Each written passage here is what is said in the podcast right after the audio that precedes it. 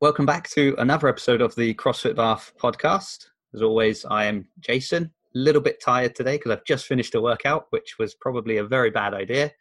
But we have a, a wonderful guest today. So we are with Dan Le Huray. Good. Close enough? Close enough. Close enough. I'll take that. So Dan is, well, Dan, who are you? For anyone that doesn't know who, who you are. Well, to be honest, most of the people that won't know me are going to be in, in Bath. So I um, I'm one of the part-time coaches at, at the Bridge. So do an evening or two a week, and you'll see me sort of every other Saturday down at the Bridge. So okay, so that's who you are. But we're going to get into more detail on that in a minute. But as you know, before we can talk about these serious CrossFit related things, it's very important that we warm up, Dan. Warm up, always good. Good workout follows a good warm up. Yeah, as, as a coach, you should know this. I'm sure you're you're famous for taking people through warm ups. So I've got a few warm up questions for you. Quite interesting ones today, I think. Uh, the first one's coming from Ryan Butlin, who asks Would you rather be really strong but look weak or weak but look strong? I'd probably go really strong but look weak because being strong is useful, but looking strong isn't necessarily that useful. You can get away with with the looks. Yeah, so like a surprise attack. Yeah, exactly. Nice. I imagine that would how that's how it would go. Um, sort of knowing a little bit about you. Yeah, I'm pretty sure he's going to need the strength. now, talking of being strong, that might be important for our second warm-up question. Uh, this is from Matt Longshaw, who asks: Would you rather fight one horse-sized duck or a hundred duck-sized horses? Yeah, so I've I've pondered this one a few times actually, and I think I would go with the 100 duck-sized horses purely because you can sort of tackle them in little chunks. But one one horse-sized duck, that's just going to be that's just too much for one man, I think. So it's sort of like a chipper versus a one rep max. Exactly. Yeah, yeah, yeah. Can chip through ten horses at a time. Have a yeah. little break. Yeah, exactly. Uh, I imagine it's going to be difficult to catch all hundred horses. That's, I think. Well, if they if they disappear, then you don't have to worry about them as well. So that's true. That's what you think until you sort yeah. of go, go, into bed in the evening and suddenly this one horse just jumps out. Yeah. Surprise attack once again. But you'll be fine because you you'll you look weak, but you're really strong. So we've, exactly, we've established yeah. that. Lull them into a false sense of security.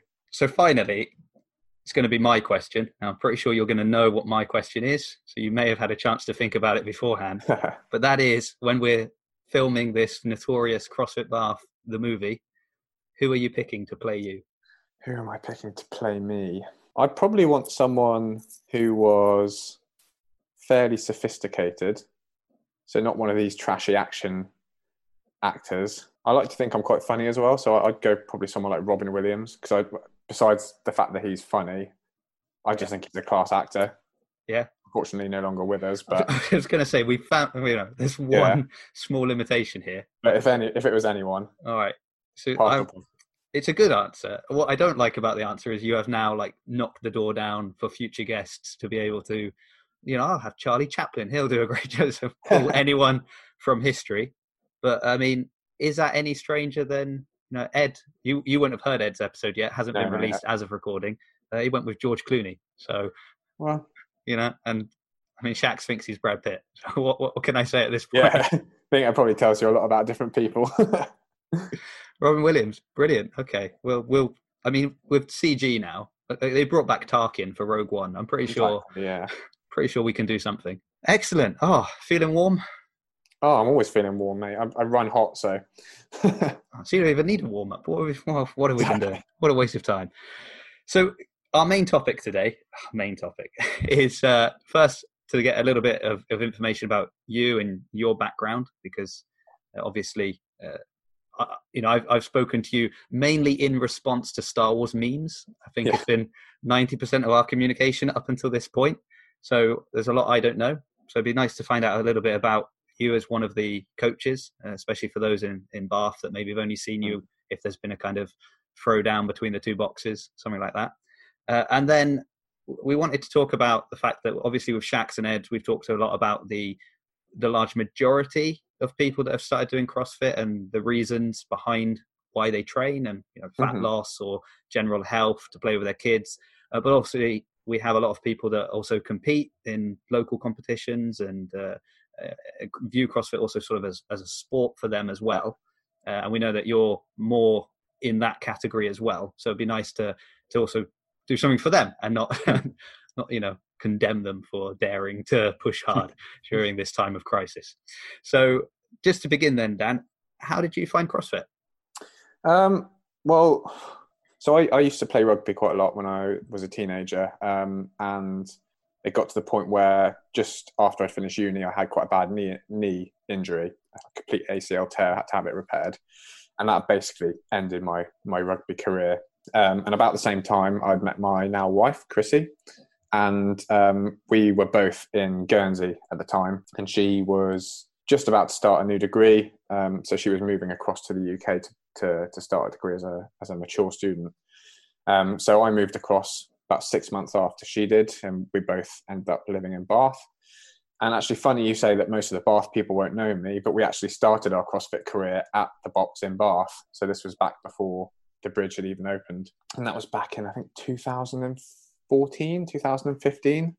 So about four or five years ago now. Yeah, and basically uh, we just we'd heard about this thing called CrossFit. We'd heard people say, "Oh, it's really good," especially like for people who used to play sports because it's quite quite competitive. It's it's a bit more challenging than your typical sort of gym routine. So we went down, gave it gave it a try, and after the intros, we were just completely hooked. Couldn't keep us away, to be honest. So yeah, we spent about two two years, I think it was, at the gym in Bath. Then we spent then we moved to Cornwall for a year and a half and then we moved back and now we're back we're sort of closer to trowbridge so now that's obviously our our base and i didn't actually get into coaching until um, the period when we were in cornwall so yeah I, I do realize that when i'm saying most people don't know i'm clearly projecting myself onto the rest of the members but uh, uh, let's say any of the more recent members in mm. bath might yeah. not know who you are uh, yeah they might. Maybe everybody knows you, and I'm I'm on the outskirts. I don't know. Who knows? My reputation might precede me.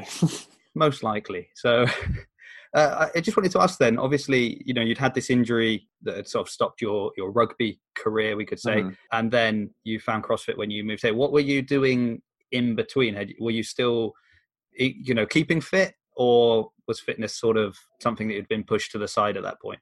Well, so it was actually quite a short period. So um, I I completely ruined my knee in September, um, and then by April I had moved over to the UK.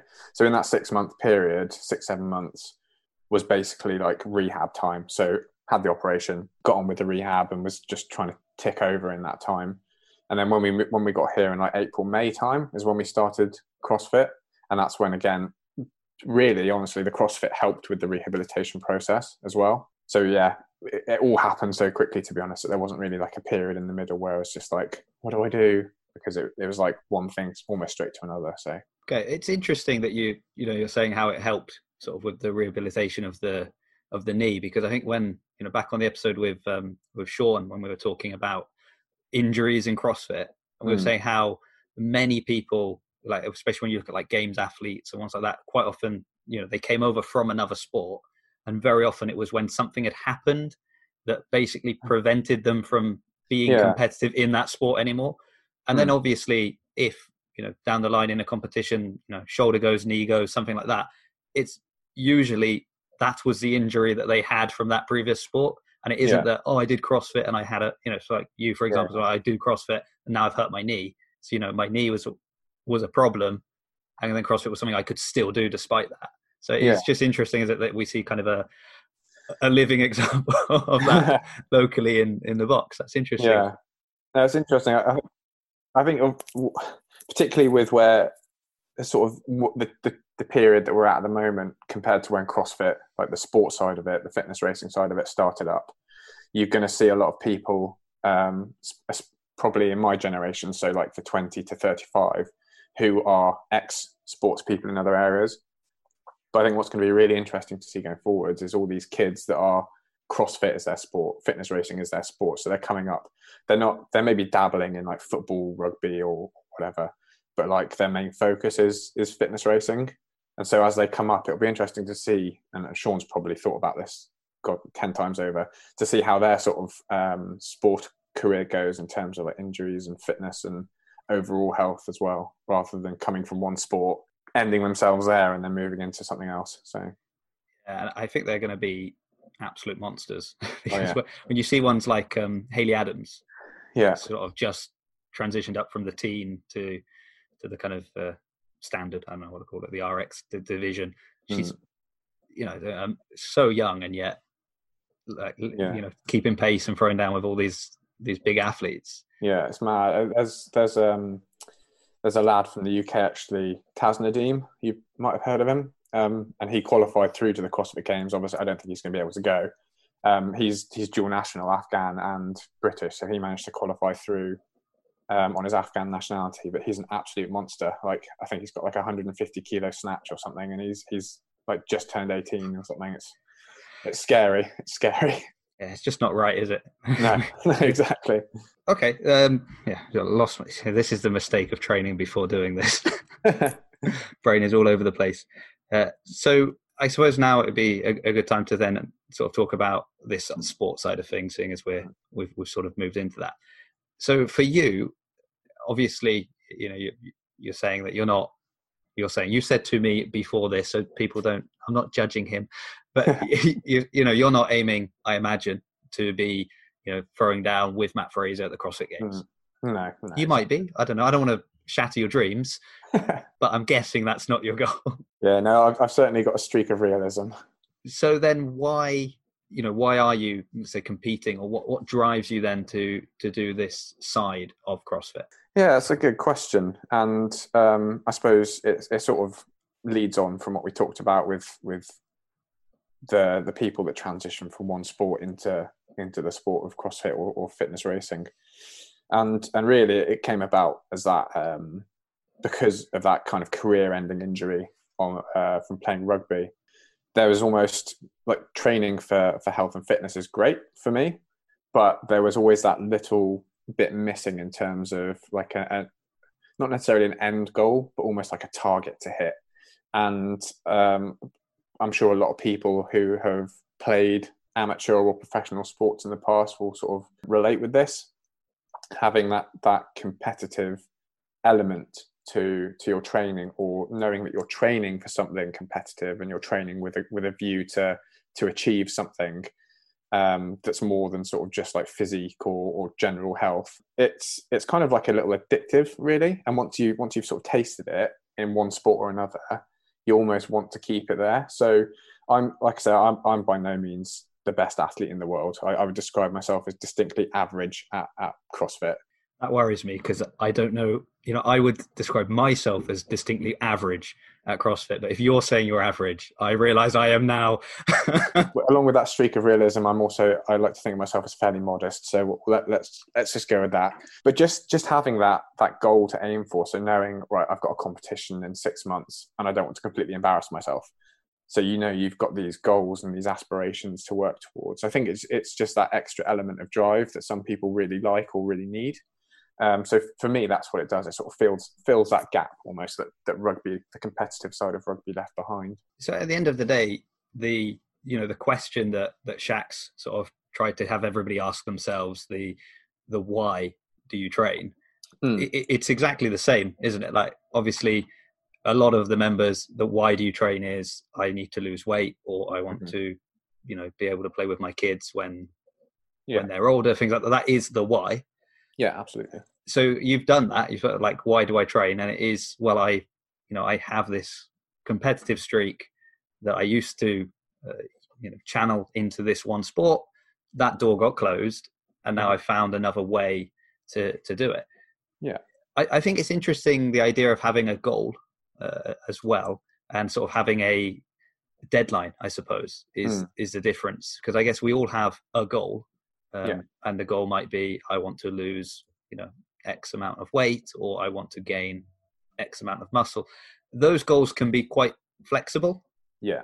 uh, with it with regards to time frame i suppose Yeah. obviously there's someone who's like i have a wedding and i want to lose x amount of weight before the wedding Yeah. it gives them sort of a deadline but for most of us we're like you know i want to lose lose a bit of weight and i've got the next 20 years to get to the weight i want to be at whereas i suppose if you've got on your calendar this throwdown is Mm. on this day you know that's going to probably keep you a little bit more accountable for yeah i mean it's one of the sort of the, the key elements of goal setting. I mean you could talk about any goal so you, we talk a bit there about competitions. I've got a competition in six months and i need to make sure that i can do x y and z by then.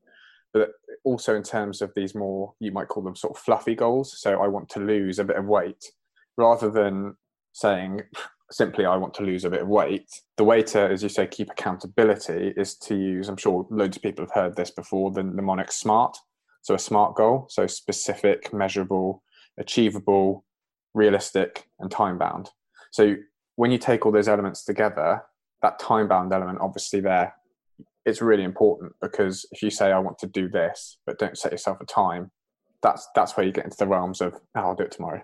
Oh, I'll do it next week. Diet starts next week or whatever, like our fitness regime starts next month and it's always important to to like even with those goals that that aren't necessarily time bound through a specific date that you're set to with for example an event or a competition it's always important to set yourself that kind of realistic date in the future and make sure you know why you're doing it what you're how you're going to achieve it make sure you can track your progress and set yourself a deadline to to sort of try and, and hit that target to keep yourself accountable. Otherwise, yeah, you will just sort of slip off the wagon.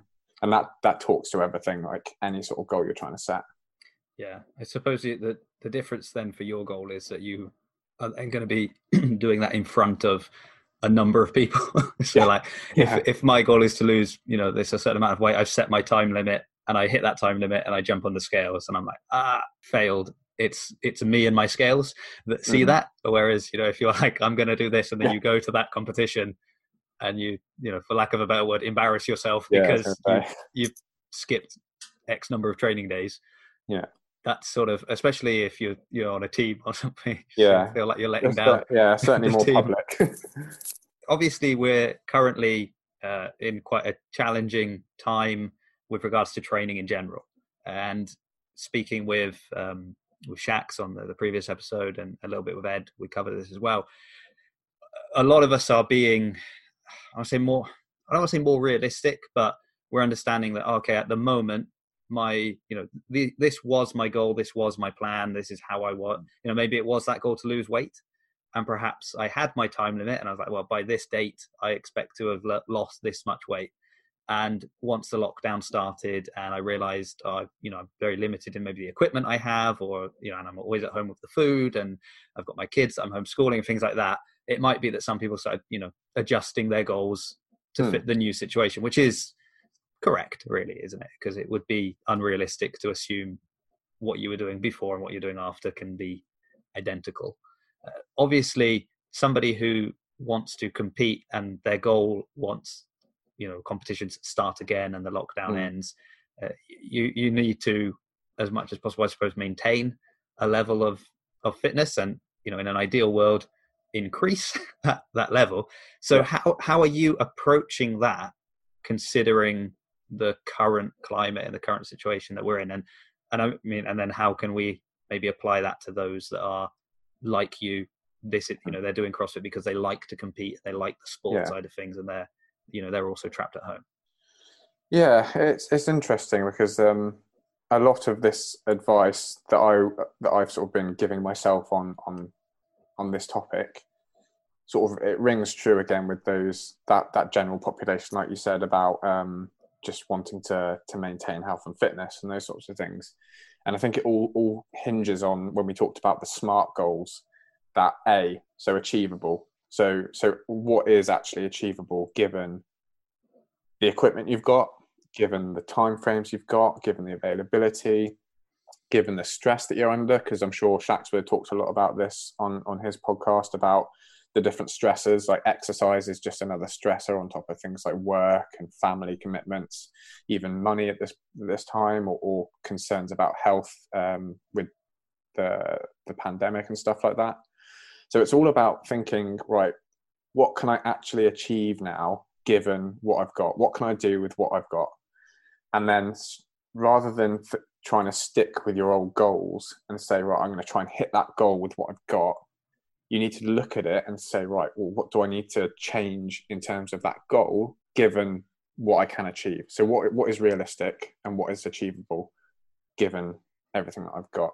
Now, the other thing to remember is that whilst people are going to vary in terms of what they've got to work with, everyone's in the same boat in that no one's going to be competing for, at least six months to a year. I don't think like even the competitions that, that are looking to go ahead in like August, September, October time. I think they're probably being quite optimistic, if I'm honest. So that's another thing to remember is, is, like focus on your own game. I guess is is is the message. Like you know where you're at, you know where you want to get to, you know what you can get to given what you've got. Block everyone else out. Don't think, oh, if I go to a competition in in October, I'm not going to be as fit as the next guy because he's got a squat rack and an assault bike and a pull up bar, and I've only got a dumbbell. Who cares? Just do what you can do with what you've got, and just set your goals based on what you've got. And again, like I said, that applies to to people who are thinking of doing competitive fitness racing, and people that are just doing CrossFit to to stay fit. Like they know that they're not going to necessarily be achieving the goals that they would have been able to if they had the coach led classes and the the box available to them and all the weird and wonderful different pieces of kit. They've they've just got a dumbbell and a skipping rope now doesn't matter. You can still achieve something with that. You just need to reframe what your goal is and what your objectives are for the time that you're limited on things. And then just know that that once things are back to normal, you can pick up from there and then reset your goals again and then, and then start moving forward in the direction that you want to. Do you think there's a I mean, from what you're from what you're saying, uh, do you think a lot of it is going to be on the the mental side more than the, the physical side? Then, um, obviously, again, you know, the comparison we've made on, on previous episodes, uh, or even in the the coaches Q and A that you were you were at as well, there, there was that idea of you know somebody who has you know somebody who has 20 pull-ups 20 strict pull-ups before the lockdown and when they come back to the lockdown they have 50 uh, they come back after they have you know 15 so that, that that's you know disappointing isn't it that you hmm. you lost five but it's not the end of the world versus somebody who has just got that first strict pull up yeah. and then comes back and they don't have it anymore. And there can be that kind of mental battle right that i can't believe i've lost this. Yeah. But for for a lot of us you know for those of us that are in that kind of i can do 10 or i can do 15 losing a couple of pull-ups it's not the end of the world right it doesn't really matter mm. but then somebody as you say who is uh, competitive losing those few pull-ups could be just as sort of devastating as somebody who's lost that first pull up yeah, because they, they know they need it. So is there or yeah, is there anything you would say then about you know your your expectations or how to manage that there is realistically going to be some uh, some backtracking in in your progress during this period and if there is so how do you handle that as somebody who is wanting to compete and constantly striving to be yeah, I think uh, Ollie's mentioned a couple of times that CrossFit attracts a certain type of person, and I would say competitive CrossFit definitely attracts a certain yeah. Kind of person. Uh, and you you you know you want to be the best, you want to push as hard, and you and one thing we always say is you are always competing with yourself, right? Mm. And that's like we that's usually a positive. So don't look at the person to your left or the person to your right. You know you're competing with yourself. You're doing better than you did last year. Yeah, which is great when you are doing better than you did last year but when you're doing worse that can be quite quite tough no yeah it's definitely it's definitely hard to to sort of come to terms with um, the possibility of sort of going backwards especially if you feel like you've worked really hard to achieve a certain goal that you referenced there like getting your first pull up or even your first muscle up or something like that but i think f- for me like I, am quite fortunate in that I, over the years I've managed to kind of accrue various bits and bobs. So I've got a, a fair amount to work with. But one thing I don't have is a pull-up bar, and so for me, um, I'm sort of I'm at that that stage where I've got a couple of muscle ups, but like they're not amazing, and they're, they're sort of like hit and miss. Like one day I could have a handful, and, and the next day I could have none. So I'm sort of in that that area where potentially I could be losing a skill almost entirely throughout this period. But I think the thing that I've had to sort of check myself with is is yeah, I might not be able to do those skills. I might not, might not be able to practice those things, but I know that I've got some things that I can work with. I know that I've got other things I need to work on. So, how much can I do in terms of maintenance of something that I feel like I've worked really hard to achieve with what I've got? And then, how much can I then focus on perhaps something different? So, for me, running, because I absolutely hate running like the plague, I, I, I'd avoid it. That, that 5K thing that went around, that was on my worst nightmare. So, yeah, I, you, there, there's an element of sort of coming to terms with reality, but there's also an element of using your drive towards perhaps a goal you had and fixing the focus on something else and trying to make sure that because um, at the end of the day everyone likes to think that crossfitters do everything and they're good at everything but in reality everyone's got weaknesses so one thing that i've tried to do is think about right well i've got this thing that i'm really proud of having achieved but i can't work on it anymore so what can i do instead and then be proud of at the end of it so running is going to be the thing that i'm going to try and improve for example or like Shax and Ed have probably said this as well, but now's a great time to work on mobility. So you think your air squats are great, let's make them even better. Those sorts of things. Like there's loads of different things that you can shift your focus on. It's just going to be that that mindset change from, oh, I can't do this, that's going to suck, to right, what can I do? And what can I do with what I've got to make myself better and be more prepared for when I come back? Yeah, it's a good. And and I think that, you know, we, we talked a a lot on, on this podcast or just when we've been having chats uh, with people in general about kind of there's quite a number of silver linings that you can find during this period and you know nobody's pretending it's a good thing that's going on mm-hmm. but there are you know a number of, of things that when you really think about it you're like well you know actually this is good for that and or this has helped you know this has forced me to do this or forced me to do that uh, and as you said we all have you know if we had one weakness that would be great but no doubt we all have multiple weaknesses.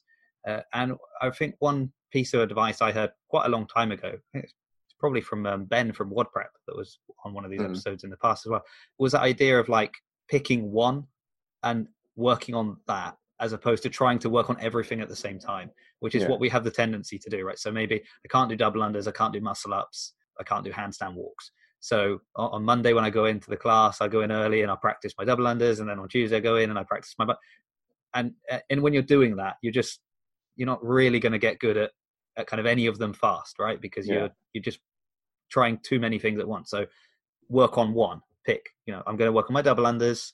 So you know, a couple of times a week, I'll go in early and I'll just do a little bit of work on my double unders.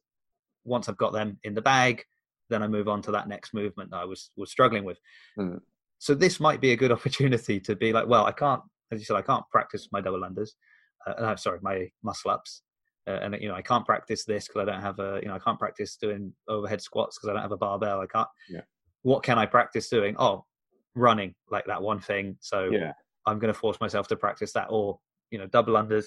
Uh, it's the one that I've I've not been practicing. It's the one thing I just find that the lockdown is for some mystical reason, suddenly they're going unbroken a lot more than they were in the past. So maybe it's just being outside.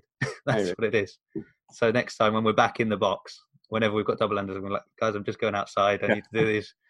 It's the way I do them. But yeah, it's. I think that's a, a good idea then to look at your list of weaknesses, uh, and maybe it's not a huge weakness. So maybe the reason you've been working on this other skill is because it's like a real big kind of hole in your game.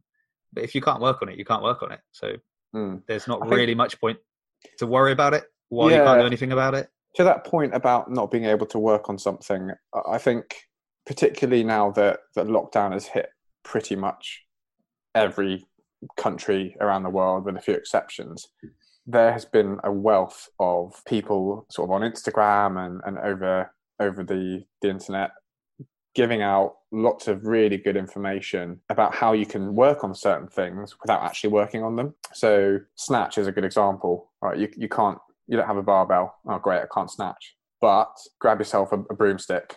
Great, you can work on your mobility. And when you come back, your mobility is going to be so much better on your snatch. So you can work on different little bits.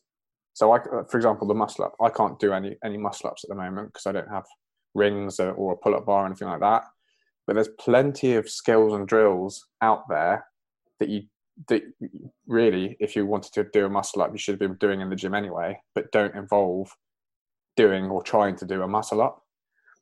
So, I mean, it can be hard to sort of navigate the, the, the minefield of Instagram and, and stuff and YouTube sometimes, but there are there are some really good pages out there with some really solid advice that, like I said, even came out like when lockdown wasn't even a thought in anyone's head, and loads of really useful tips of things you can do when you've got limited equipment or if you're just working towards a drill that don't actually involve doing that drill.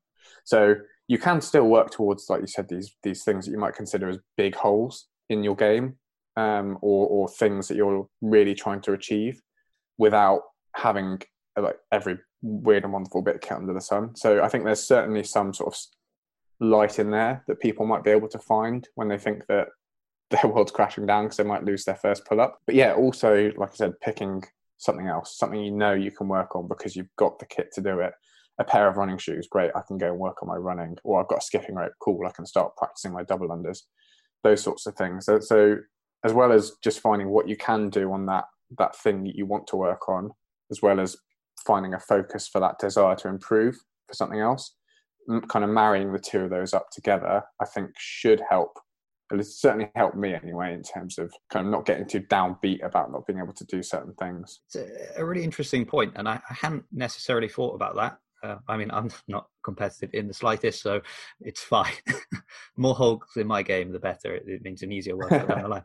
But um, but but it's interesting because again, looking at the like silver lining side of things, you know, trying to put a positive spin on it, doing those movements that don't involve the actual movement itself you know all the little bits that we do to in the lead up that you're saying you know okay this is something you'd be doing on a rig you don't have a rig but did you know that doing this movement with a dumbbell or this movement with a just a broomstick will help you in the long run it's again one of those things where in an ideal world you probably should have been doing that and you should have done that for a long time and maybe mm-hmm. you did do it very quickly until you could at least somehow get onto the rig and do that move kind of we, yeah. we you know because that's not cool and sexy. But yeah, exactly. the next step is. So that very first step, we tend to, as soon as we haven't even mastered it, but we're like, I can kind of do it passably, we can then jump to the next bit that is the more fun bit. Hmm. So having your hand forced a little bit to say, well, no, look, you can't do that now. So now you have to, yeah. Uh, or you know, you you mentioned um, like the snatch and the or you know the overhead squat, something like that. Of course, if I'm in a class and everybody is doing an overhead squat with a barbell, you can you can guarantee that I also want to be doing it with a barbell because that you know I want yeah. to look like everybody else. When maybe I just don't have the mobility, I should never have been putting myself in that position with hmm. you know a minimum of like 20 kilos uh, overhead. So now is a good time to say, right, get your you know just get a stick and practice that overhead mobility, doing the squat, and and now when you go back in X number of months, you can do it with with a barbell because actually you you've you know you've sorted that issue you've now got yeah. that mobility that you need whereas when you were in the box with everyone else around everybody's watching even though they're not really watching but you you could feel their eyes on you anyway we we tend to run a little bit before we can really walk properly yeah. you know no, we can kind of limp along but we're like that's walking right and we jump onto the running. Uh, so again perhaps doing these little accessory bits that is all we can do uh, mm. will have a, again a really positive knock-on effect when we get back. Yeah and i think that that applies to to anyone in the scale sort of your novice who just walked in the gym two weeks ago all the way up to those those guys who are seriously pushing for like sanctionals and stuff like that i can't remember exactly what the quote is but but someone said something along the lines of master the basics until you can do sort of like do them perfectly and then go back and try and master them again. So even though you might think, right, I've got this perfect air squat, so ergo my back squat should be good. Right, we'll, we'll go back, see what you can improve because there's always going to be a little room to squeak out just a little bit more improvement in something and that's going to transition on to, to anything that sort of leads from that movement. So the squat, for example, if you can improve your squat, that's going to help you on your clean and jerk. It's going to help you on your snatch. It's going to help you on all your different squat variations. And even if you are, like I said, a really high level competitive athlete, a small change in the basics, a small improvement in the basics, can actually have quite when you multiply it up in terms of like adding load or adding complexity to the movement can actually multiply up to quite a significant improvement, like even in efficiency, for example, like cycling reps and stuff like that. If your air squat is is I don't know, just a little bit better than it was before lockdown, then Murph is going to feel a lot easier on your knees and your hips when you come back. Yeah, and I guess again, if you look at it from then the other side of things, that you're not a competitive CrossFitter, but you're doing it for general health and fitness, mm. making sure that your movement pattern is as good as you know as near perfect as it can be you're going to limit the risk of injury or of doing something wrong down the line. So exactly. it, it is I, I, guess it's a bit like everybody is very self-reflective at this time in general on, on life aren't they? Uh, and all you're doing is taking that same lens and applying it to the you know the foundation movements within within crossfit and just saying hmm. hey just you know just work on them. Check that they're that they're that they're good. So it's not vain to record your your workout or your lift or your movements if you're doing that to to have a look and try and and see where you can can improve and how yeah, you definitely.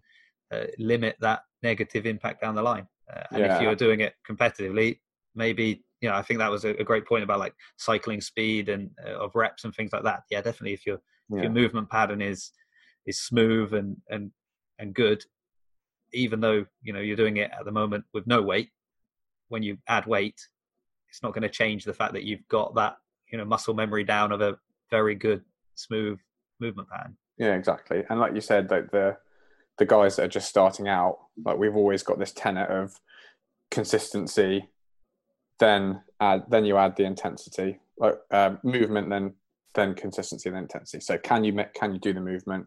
Can you do the movement repetitively and then then you can start to add things like load and speed and stuff like that. And it's um, for these new guys coming in, like some of them, like we talked about um, competing, some of them might not know that that's something they want to do in the future. But making sure you've got those foundations nailed at the start is a going to lead you to to potentially be better at what you're doing anyway. So you're going to feel more competitive. You're going to feel that you can achieve more, but it's also going to reduce the, your risk of things like injury. I mean, it's honestly amazing the number of times I've been to a, a competition and I've, I've seen people struggling to do an air squat like and stuff like that and it's just like well you clearly haven't spent the time working on, on the foundations you've like you ought to use your analogy you're running before you can walk so just taking a step back and and within the bigger picture, like I said, working with what you've got to do what you can and, and reframing those goals. It's whatever you can do, whatever you can achieve now is going to help you in the future. And I think if you, it's going to be very easy for people to go, oh, I don't have X, Y, and Z. I'm just going to pack it in for two months. But there's so much you can do that is going to help you at any level of CrossFit or, or fitness racing that it's it's valuable just to sit back and say right what can i do? Okay i can improve my squat. Great that's going to translate over to this. I might not be able to max out my back squat for the next couple of months but i know i can improve my air squat a, ton and that's going to help me across all these different areas. So yeah just reframing that that that goal and, and what you can achieve. So talking about goals uh, because obviously we all had we all had goals before this happened and we've talked a lot about reassessing our goals during this period. Hmm. So I guess the the logical final question then is what kind of goals are you setting or what goals could maybe all of us be setting for once this is over? So do you have kind of you know this was my goal before. Yeah. I've changed my goal slightly because of this sort of and obviously our goals you know you're talking about these smart goals and having specific time time uh, limits or you know times when we need to achieve certain things perhaps that side of things is going to be a little bit flexible at the moment yeah. for a future goal because as you said the competition in six months time is that going to happen? Yes no maybe who knows it's quite difficult. But do you think your your goals coming out of this will mirror exactly your goals before going in?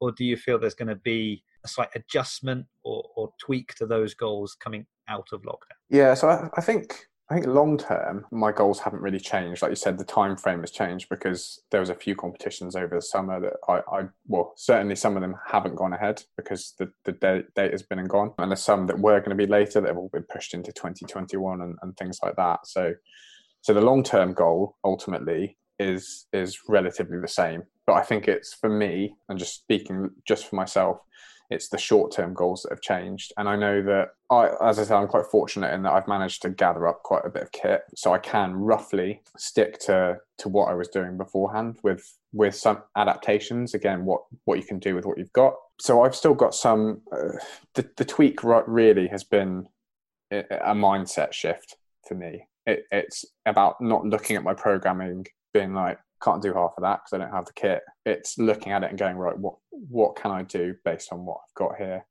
and how can I still achieve? And Shax would have talked about this as well. Achieve the same stimulus with different movements, different kit, those sorts of things, to make sure I'm maintaining the things that I need to, given the the kit that I don't have, or or the ability to do certain things that I don't have anymore, and where can I improve?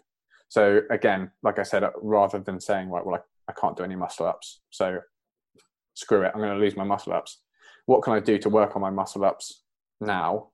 Because that is a goal of mine, is to start getting bigger and bigger sets of muscle ups. What can I do at the moment that that means when I come back to being able to do muscle ups, I'm still going to be able to have some capacity there and still be able to to sort of not embarrass myself, for want of a better phrase. But then, what did I think was was a hole in my game before? So I've already talked about running. Running's never been a strong suit. Neither is um, my pushing strength, so push-ups and bench press and things like that. They've never been very strong for me. So I'm perhaps going to focus a bit more on those. And um, actually, funny, just popped into my head. There's a there's a couple of us from from Bath and a, a couple of other guys who used to be Bath that are no longer there. We've got like a little group chat and at the moment we're doing like a weekly challenge. So again this is all just like skills and drills and stuff like things that we think maybe one of us are good at and the rest aren't but we can all work on them. So i think like last week was 100 push-ups for time and that was god awful because my pushing is terrible. But it's something i know i need to improve on so i was more than happy to sort of dive in. And again no kit needed. Like it's just something you can work on. This week is a max handstand hold again something a bit fun but it, it's a skill you can work on with no kit or very little kit. So yeah it's finding ways and means to work on what you can but also maybe like trying to shift your mindset and then thinking about how to keep yourself accountable to certain things. Because again i'm i'm not going to pretend that that sort of working out at home on your own is necessarily the most fun thing in the world and it's going to be very easy to sort of slack off. So yeah just just making sure that what you're doing and what you're working towards you know is going to be achievable and you can keep yourself on that track and sort of not let yourself get too disheartened by the things that, that maybe you can't do right now, knowing that maybe three or four months down the line, you're going to be able to come back to them and you just want to be as prepared as you can when you when you are able to do them i guess uh, my final question for for you and we'll see how before we then spotlight somebody uh, is just and we mentioned this very briefly when um, i was talking with emily uh, on her episode. Uh, so there are obviously a, a lot of people that are doing CrossFit, as we said, just for health. They're not competing. But how, how can we put this in a in a nice way? So the idea of doing like a local competition or just a little throwdown, you know, again, not we're not talking about the games. We're not talking about you know going to hmm. a, a sanctioned event, but just that idea of doing a little bit of, of, of, racing, just a little bit, what would you say to maybe someone that is kind of thinking, oh, I don't know, I, I don't think I can absolutely bury myself every time in a workout to, to do that. Is there still, you know, is it still good for them to maybe just try it a little bit, or is there something they can do to kind of get that that little bit of experience of well, this is what it's like to do a competition, and this is why you might want to do it, even if you are not, you know, this super mm-hmm. elite mm-hmm. athlete, but it could still be you know a bit of fun and there are still maybe some benefits you're going to find from doing that yeah absolutely i mean it's one of those things where you, you don't really know if it's going to be for you until you've given it a go. And you talked there about um, your sort of local box throwdowns um, and things like that. They're they're a great opportunity to sort of pop your toe into the, the competing pool, if you if you want to call it that, and just have a go. And, and I think a lot of people surprise themselves because uh, when you're sort of in the middle of a class, you can sort of hide in the back a little bit, go as hard as you want to, but you don't necessarily have to like kill yourself if you don't want to. And I'm not saying like that you should necessarily be doing that every session anyway, but um, I think a lot of people will, will surprise themselves with with how hard they can or, or what they are able to achieve, given sort of the incentive of, of like a competition atmosphere. And it, it might not be for you. You might do it and hate it, but you'll never know unless unless you give it a go. And I, I think it's to be honest, a lot of it is just a great, great experience. Like, but for me, I said it was to fill that competitive gap left left by playing sport. But there's, yeah, there's certainly lots that that people who even might consider themselves relatively new to it. Obviously, we need to make sure that people have got the basics down and they're not going to put themselves in any serious risk of injury by by doing this. But if you if you have a word with a coach, for example, and talk about what sort of like the minimum movement standards might be. So, can you do it an air squat properly? Can you burpee without hurting your shoulders and all these sorts of things, like the minimum movements? Then there's going to be something out there that you can like dip your toe into and have have a go at. I mean, if you, if you think about any sport, like football, for example, about 95% of players are non-professional or something stupid like that. Like it's all grassroots. Grassroots is where where it all starts and it's it's the biggest body of people. So everyone out there that thinks, oh no, competitive CrossFit, that's just for like the Mat Frasers and the the Tia Toomey's out there. It's not. You can you can have a blast doing a competition, even if I don't know you, you feel like you're completely out of shape or or you, it's just maybe not something you've ever thought of doing. You're not competitive at all. You'll still have fun doing it, especially these team comps or, or paired competitions.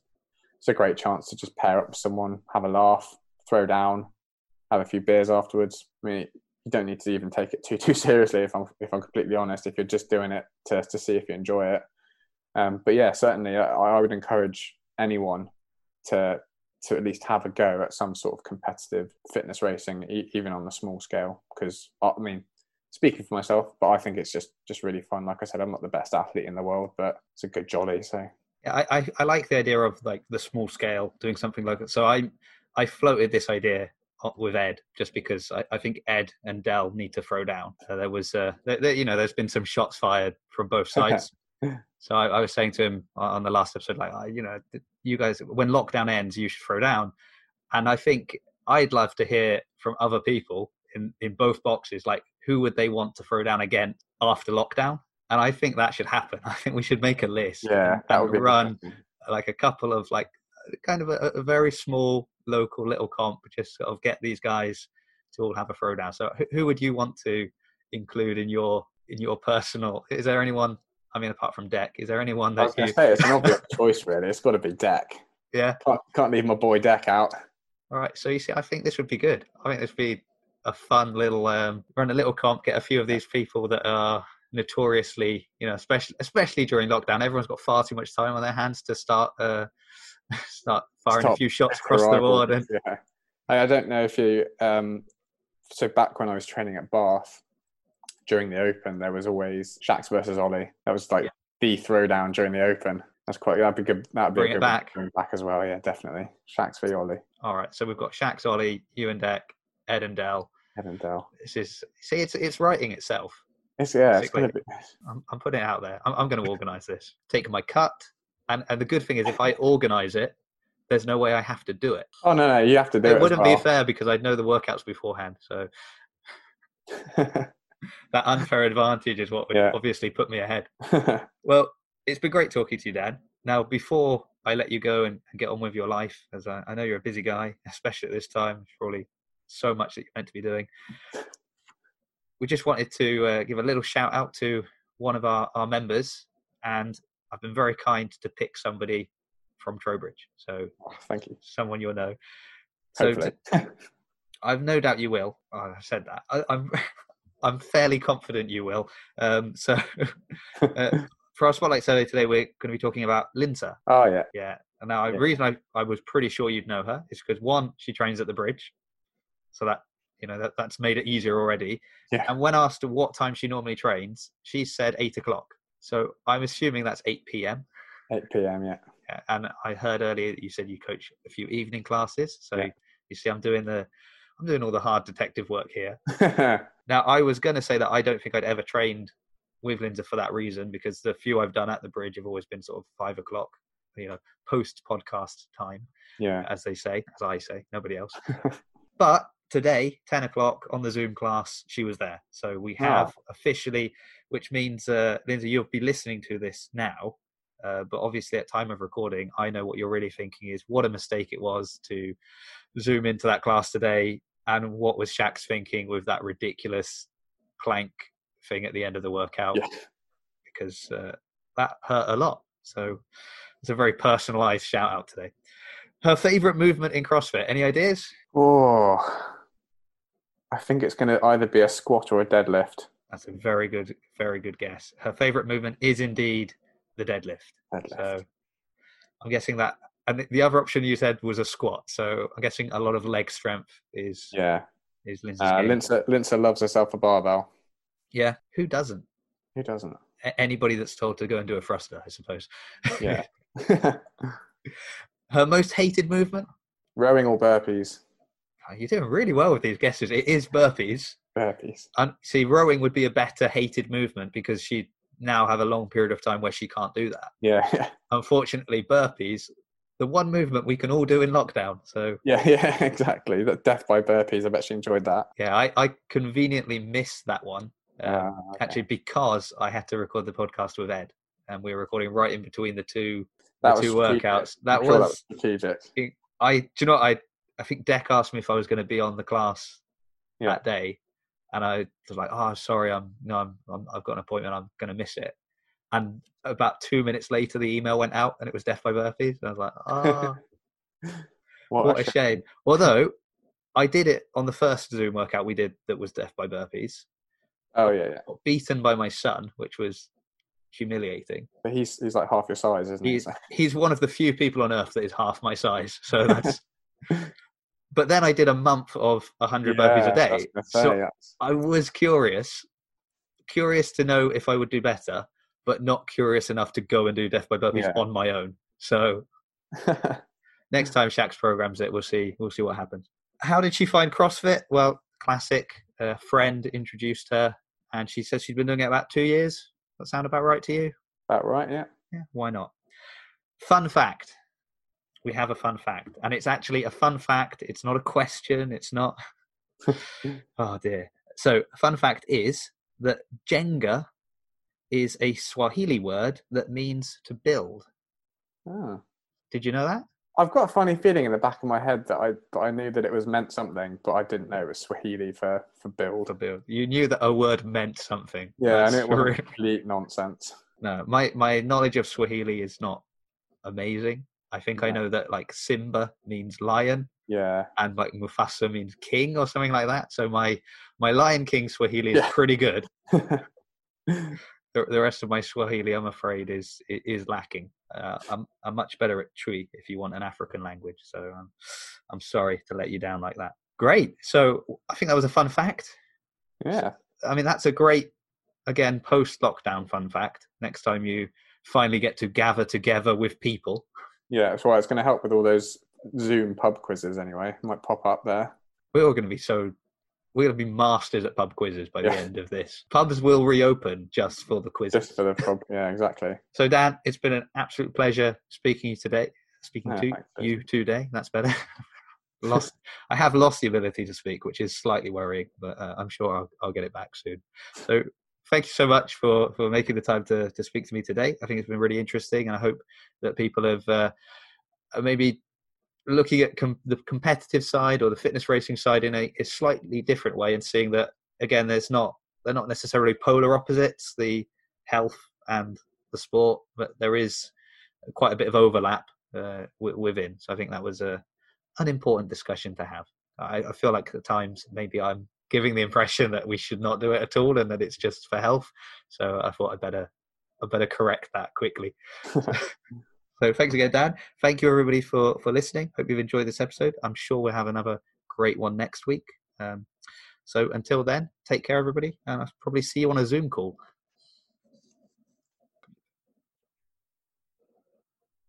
Oh, and I want to check. It's Lee. Hooray! Oh, here we go. Like hooray, No, not quite. hooray, hurry, Puree. So puree, like puree, like puree, like puree. puree, Le puree. la hurray. Yeah. Is that French? Uh, it's Guernsey French. Yeah? Yeah, so me and my wife are actually from Guernsey and Channel Islands. Ah, okay. Le hooray. Oh, hooray. Le, le, Le hooray.